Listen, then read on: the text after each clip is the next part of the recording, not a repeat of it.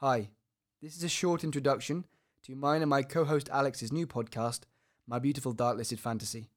This podcast was inspired by Rolling Stone magazine's 2020 reworking of their 2003 list for the 500 greatest albums of all time.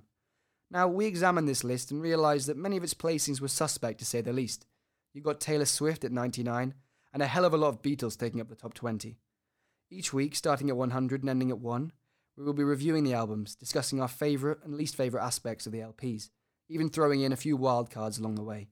At the end of each episode, we will be placing the album on our own personal lists, which by episode 100 should leave us with a completely new list for the top 100 greatest albums of all time.